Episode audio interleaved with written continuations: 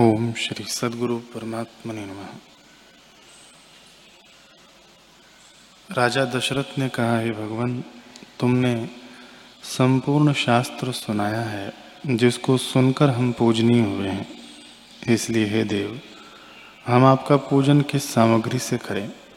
ऐसा कोई पदार्थ पृथ्वी, आकाश और देवताओं के लोक में भी नहीं दिखता, जो तुम्हारी पूजा के योग्य है।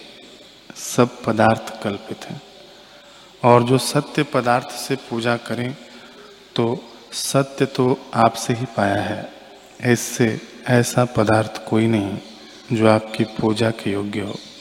तथापि अपनी अपनी शक्ति के अनुसार हम पूजन करते हैं। आप क्रोध न करना और हँसी भी न करना। श्री वशिष्ठ जी बोले, हे राम जी, जिसके चैतन्य आत्मा ब्रह्म, सत्य, अमृत ज्ञान रूप इत्यादि नाम है।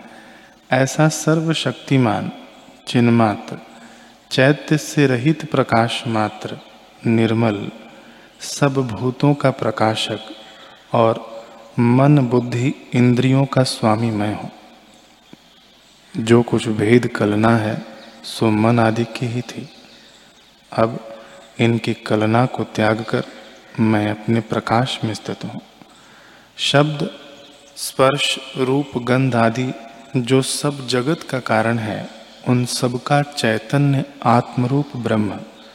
निरामय, अविनाशी, निरंतर स्वच्छ आत्मा, प्रकाश रूप, मन के उत्थान से रहित मौन रूप मैं ही हूँ। और परम अमृत, निरंतर सब भूतों में सत्ता रूप से मैं ही स्थित हूँ। सदा निर्लेप, साक्षी, सुषुप्त की नाई और द्वैत कलना से रहित, अक्षोभ रूप अनुभव में ही हूँ। शांत रूप जगत में मैं ही फैल रहा हूँ और सब वासना से रहित, अक्षोभ रूप अनुभव में ही हूँ।